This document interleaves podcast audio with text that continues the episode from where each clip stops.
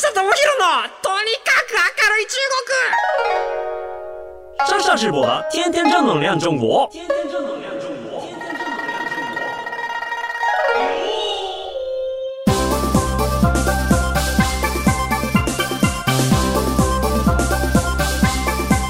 中国。知识面、ニュース面、大家好，我是上上直播。皆さんこんにちは。中国ビリビリナンバーワン日本人インフルエンサーコンテンツプロデューサーの山下智博です。日本放送ポッドキャストステーション山下智博のとにかく明るい中国。この番組は中国で結構有名な私があなたの知らない中国の面白トピックやそんなにどやれない豆知識を紹介していき、日本と中国の架け橋ならぬローション的な役割を果たしていきます。ということでね、クリスマスイブじゃないですか。今日はなんとなんとなんとなんとね、あのやっぱこう中国のクリスマスのことを紹介しようかなと思ったんですけれども、中国ってあんまりクリスマス祝わないんですよね。あのまあヤンジエって言って、その洋風の記念日っていうのをあんまりこう祝わないんですよ。うんでえー、っとなのでクリスマスとかもリンゴを送り合う習慣っていうのはあるんですよ。これも結構ダジャレでピンアンジエっていうんですよね。ピンアンイエっていうのを、あのクリスマスイブのことピンアンイエって言うんですけど、でリンゴのことをピングオって言うんですね。ピンが一緒です。だからリンゴを送り合いますみたいな、そのダジャレみたいなあの程度だったんですよ。で、まあ日本と違って、まあ、鳥も食わねえし普通の日なんですよ。で、僕初めてこう中国でクリスマスイブを過ごした時に一人だったんですね。で一人でクリスマスイブも何もしない、中国のみんな周りのみんな何もしないからいつも通りなんですけど、一人だけなんかすごい寂しいんですよね、日本人だから。いやこれはちょっとなんかこのまま夜が更けていくのはちょっと悲しいなと思って、その時学校に住んでたんで、学校の近くの、まあ、ケンタッキーに行って、まあ、せめてこう鳥を食べているところを皆さんにこう紹介して、あ日本ではケンタッキー食べるんですよみたいな動画を撮ろうかなと思って、こうケンタッキーに向かっていったら、まあ、そのタイミングでケンタッキーがあの改修中っていうあの日本だったらクリスマスに改修なんてありえねえと思って、でもまあ中国普通にね改修していて、うわどうしようって思って、で最終的に隣にあったマクドナルドに入ってチキンフィレオバーガーを買って食いましたっていうのが僕の中国の思いクリスマスの思い出ですね。なんかねにせんじゅうねんだいの中盤ぐらいにはなんかそのクリスマスもお祝いしていこうみたいな雰囲気になったりとかしたんですけれども、まあ最終的に最近やっぱちょっと中国独自の記念日をお祝いしていきましょうということで、中国のカップルデーっていうのがにがつじゅうよっかのバレンタインはもう結構定着してるんですよね。でプラス七夕、まあ、新暦の今の暦のしちがつなのかじゃなくて旧暦のしちがつなのかを、えー、とカップルで祝いましょうみたいな感じですね。あとはねごがつはつかがカップルの日なんですよね。ごがつはつかってあのウーアーリンっていうんですけれども、このウーアーリンが愛してるのを愛にに似てる似てるかって思ったんですけど、もう愛にウーアーリンうんうんうんがなんとなく似てるっていうことで、その日は告白の日とかで、このこういう日とかにあの結婚届出す人とかも多いんですね。なので、まあ、中国割とやっぱキリスト教の国ではないので全然なので、そのキリスト教の祝日ってあんまり祝わなくて、いわゆるハッピーニューイヤーっていういちがつついたちもまあ結構あの淡々としたもんで、日本人的にはねなんかカウントダウンしたいけれども、それはもう完全に春節だったりするんで、僕もほぼほぼなんだろういちがつついたちだけは一応祝日なんですよ。でもじゅうにがつさんじゅういちにちも学校普通にあるし、なんかそういうレベルだったんで、でなんか一人でそこ過ごすのもちょっと寂しいなっていうのがあって、僕は結構後半中国にいる時はいちがつついたちにあの地方のイベントに呼ばれて、祝日あのまあ元旦のアニメ関係のイベントみたいなのでゲストで呼ばれて、毎回毎回その地元のそこのスタッフの知らない初めて会うスタッフと一緒に年越しをするみたいなことで楽しんでたりとかはしました。そんなわけでちょっとクリスマスにふさわしいちょっと、えーと、お便りを紹介したいなと思います。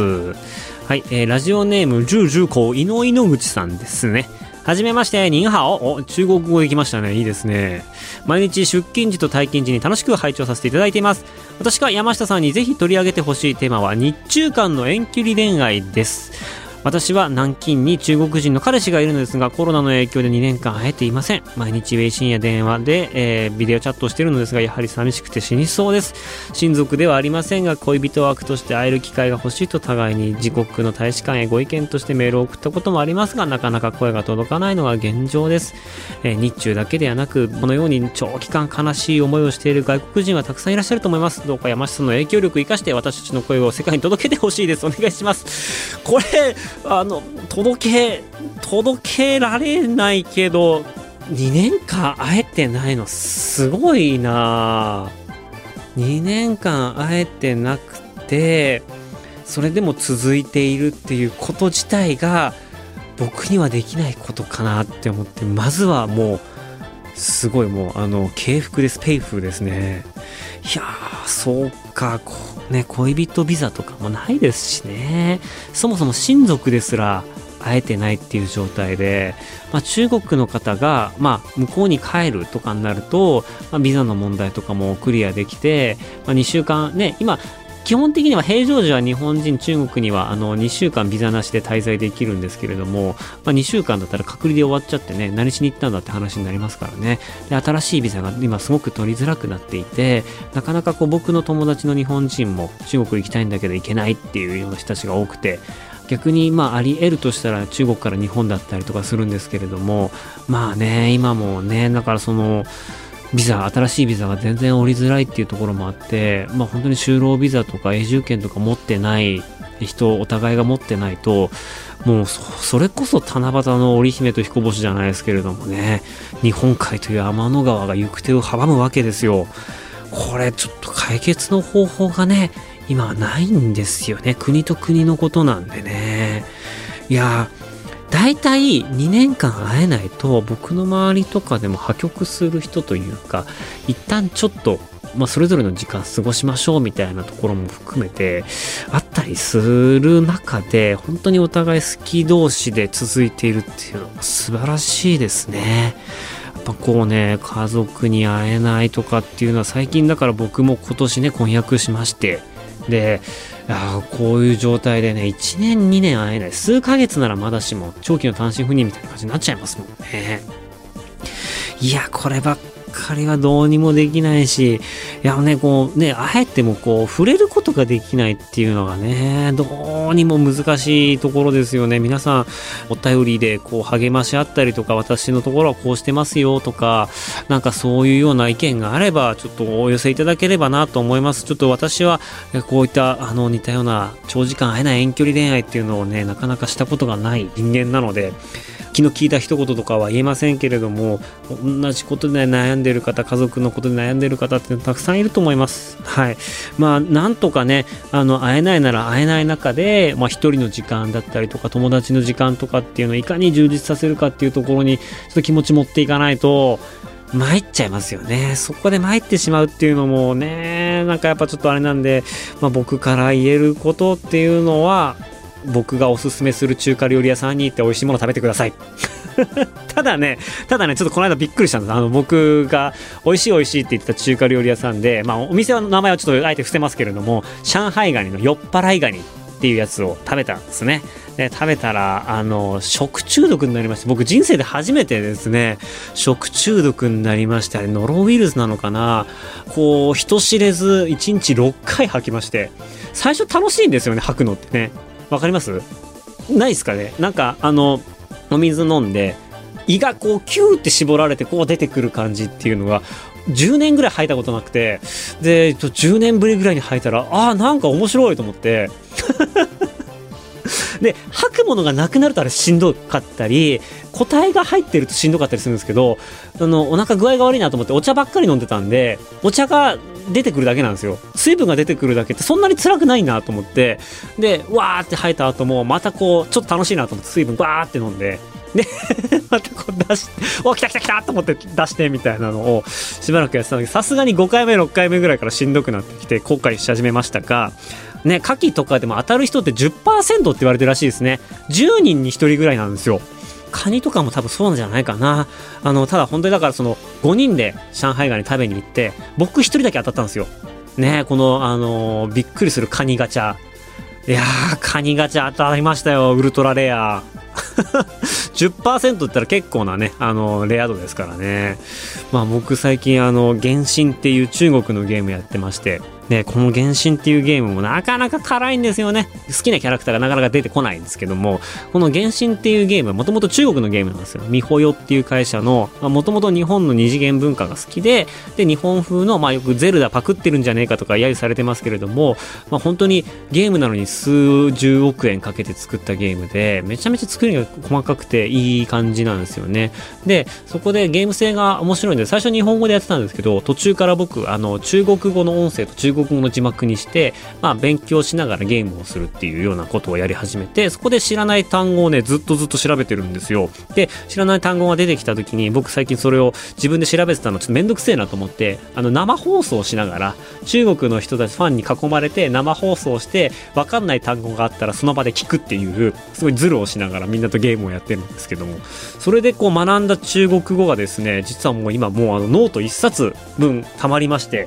でこう数ヶ月ね遊ぶだけでね結構ねもうノートが溜まっていくようになりました。で、まあ、若干ねこのやっぱこうたくさん普段から中国語を聞いていくとやっぱこう覚えてくるので、ただあのある程度の中国語レベルがないとゲームを中国語音声中国語字幕でやるのは難しいんで、まだまだだよっていう人は、まあとりあえず音声だけ中国語にして慣れてみるとか、あとはこう読み書きしたいよっていう人だったら日本語の音声にして中国語字幕だけ出してみるとか、あの今ネットフリックスとかでもね中国のアニメとか見れたりとかするので、たくさん耳に触れたりとかすると結構中国語のいい練習になるんじゃないかなと思っています。やべえ、結構な時間過ぎましたね。結構な時間が過ぎましたね。はい、クリスマスなんでね、まあちょっとあの、まあクリスマスとかね、普段の話題をちょっと多めでやったんですけれども、えっと、今日のテーマはこちらです。忍び寄る中国商品の影、狙われた日本市場。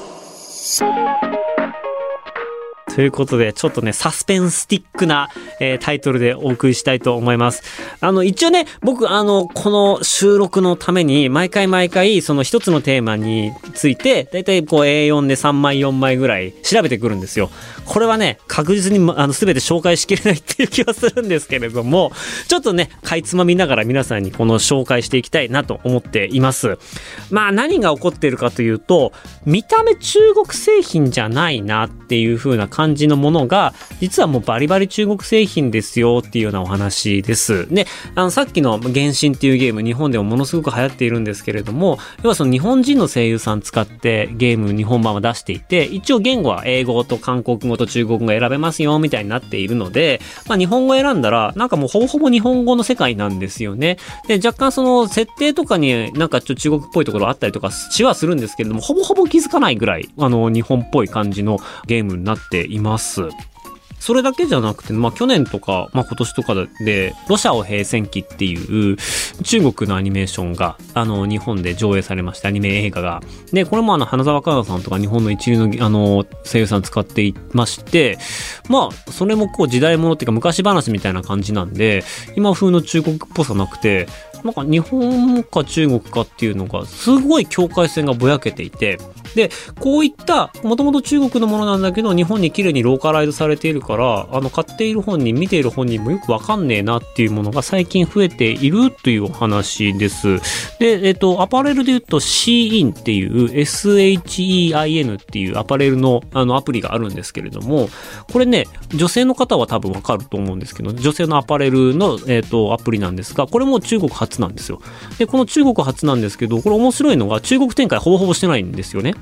で中国で作った外国人向けのデザインの服を海外向けに売っていますと。で物流プラス、えっと、販売網を使って、えっとまあ、海外に売ってます。日本でも結構人気なんですよね。なんかねこんなことが結構多めにありますというところです。で、あとはそのクラウドファンディング。あの、皆さん幕開けとか、ね、最近ちょっと結構有名になってきましたけど、幕開けの中の電化製品のクラウドファンディングあるじゃないですか。あれ結構ほぼほぼ中国のものなんですよ。えっと、携帯用バッテリー。要はその停電とかアウトドアで使うようなバッテリーあるじゃないですか。あれとかクラウドファンディングでごおくえんとか集めた、幕開けでごおくえんとか集めたやつとかも、実は深センの会社が作っているもので、そこの会社と現地にいる日本人がタッグを組んで、で、日本で幕開けとか、そういったクラウドファンディングのサイトを使って、えっと、応援購入で、まあ、日本向けに、まあ、しっかりローカライズして出している、みたいなこととかが起こってたり、電化製品だけじゃなくても、最近だと シーオーエフオー っていうオフィスチェア、コロナ禍で、あの、すごくこう、えっと、オンとオフが、あの、はっきりできるというか、普通のビジネスチェアなんですけれども、よっかかったら、こう、フットレストが出てきて、もう横になれますレベルの、すごいこう、あの、高級さんまんえんとかよんまんえんとかするオフィスチェアとかが、合計で、えっと、におくさんぜんまん集めたりとか。っていうところも、まあいろいろ細かいところをふーって見ていけば、あの電動自転車とかそういうのも中国のものがすごく多いんですよね。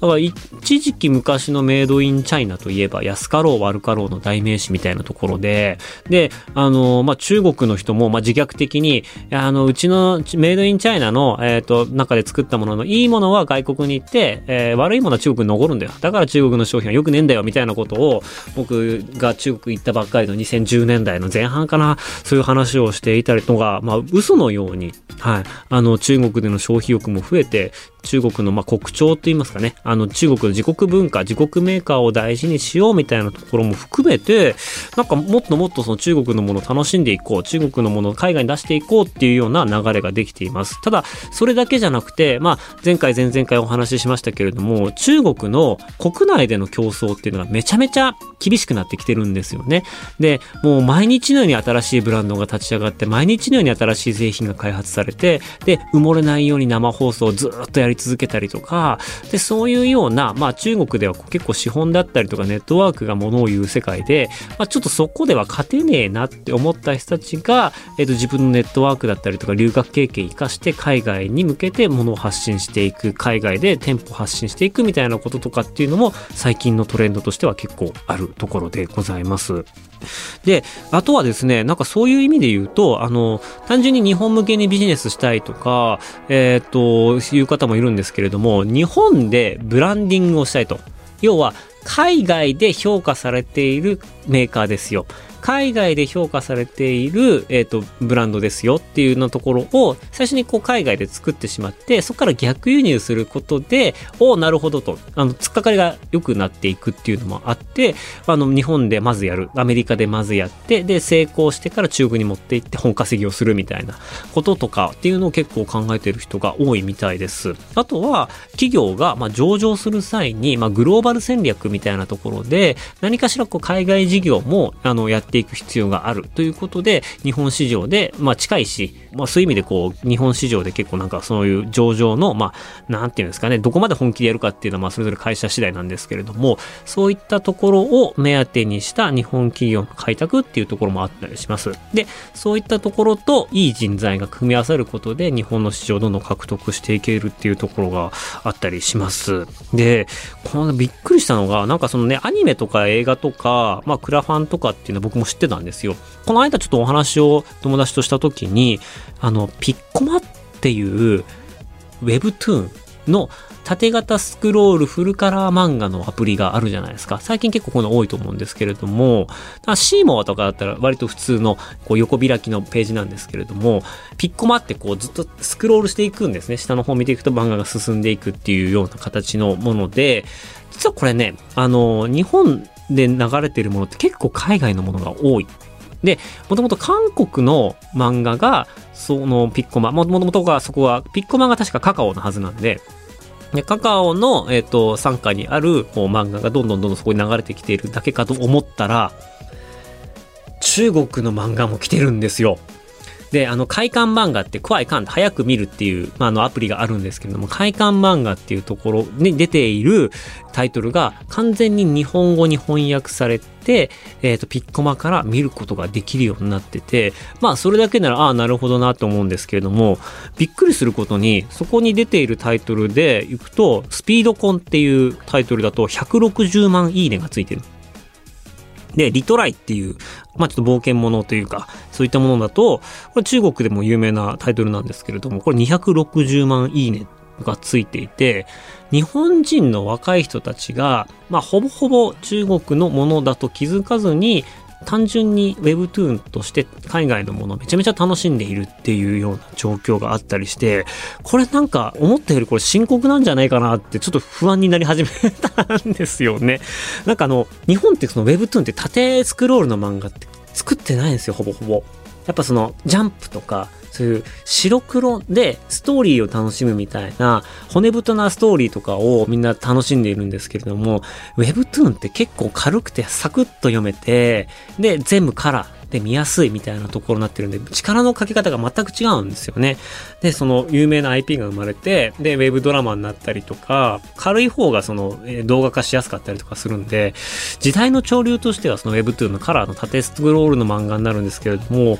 こういったものが、えーと、日本は無理で、逆に韓国とか中国のものに対して若い人たちが知らずにこういいいいって言っているような状況があったりして、これ日本なんとかしなきゃいけないんじゃねえかなとかは思ったりします。でもそのローカライズも結構面白くて、主人公の名前がもう基本的に全部日本人になっているのと、地名とかもまあ割かし日本の地名にすり替わってたりとかするんですよ。だからそのスピードコンってやつも僕もバーっと見てたんですけど、画面に出てくるものでこれ中国だなってわかるもの結構少ないんですよ。ようやくあのシャワー浴びる段になって、シャワーヘッドが日本と違うとか思って、そんぐらいだから多分みんな分かってないんだろうなーっていうふうに思っています。あとはもうそれだけじゃなくて、まあ、アパレルではね、あの僕知り合い、もうこの間ちょっとお話しした方がセゾンドパピオンっていう名前のブランドやってるんですけど、これも女性のにじゅうごさいからよんじゅっさいぐらいターゲットにした、えっと、アパレルブランドなんですけれども、まあお値段もせんえん、あのいちまんえん以下で結構求めやすくて、デザインも割となんか ゾゾ タウンとか楽天とかで見るような割とオーソドックスな綺麗めなあの服なんですよね。これも基本的には中国で、えー、と生産して日本に卸して日本で販売していると、中国ではまだ販売していませんっていうような商売の仕方をしていて、もうただそこがすでにもうにひゃくごじゅうめいくらいインフルエンサーさんと提携していて、日本人の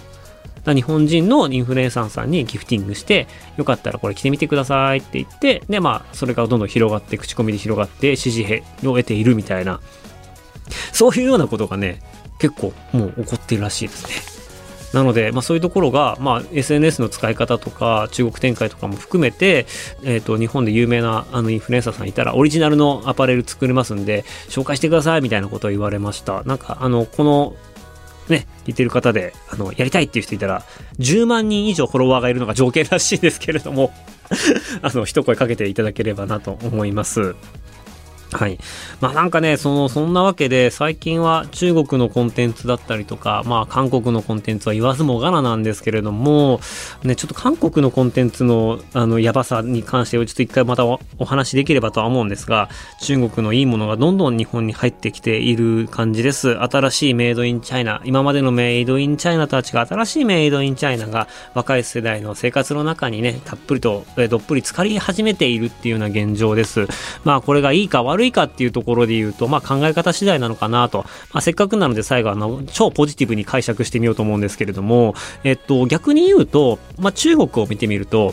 えっと、今アニメを作ったりとかゲームを作ったりとかっている人たちの年齢層ってはちじゅうねんだい生まれが多いんですよね。えっと、ほぼほぼ僕と同年で、今さんじゅうだいか。今さんじゅうだいの人たちが起業したりとか、クリエイティブの場面で活躍していますと。で、そこを掘り下げていくと、実ははちじゅうねんだい生まれの人の特徴として、きゅうじゅうねんだいに日本のカルチャーにめちゃめちゃどっぷり使っていたっていう共通点があるんですよ。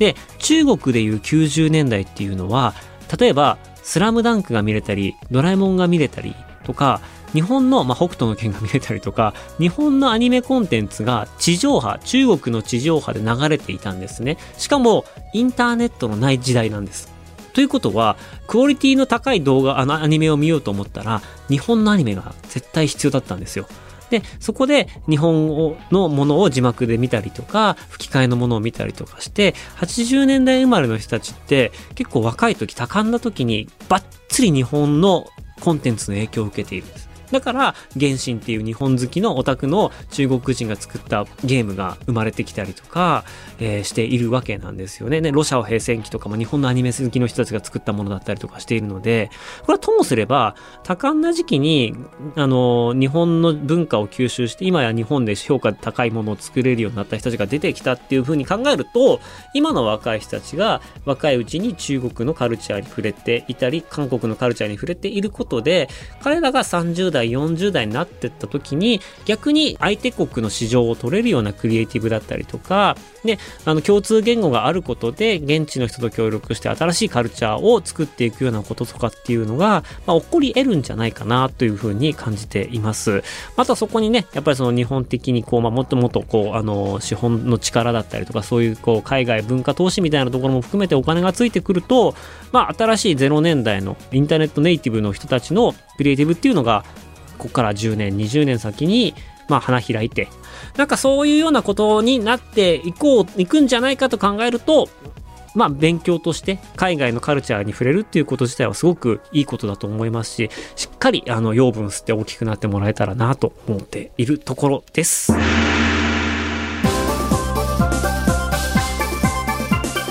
はい。ということで、この番組ではあなたからのメッセージもお待ちしています。番組への感想、中国に関する取り上げてほしいテーマなど、メールアドレスはあかるい アット オールナイトニッポン ドット コム あかるい アット オールナイトニッポン ドット コム エーケーエーアールユーアイ アット オールナイトニッポン ドット コム までお願いします。ここまでのお相手は山下智博です。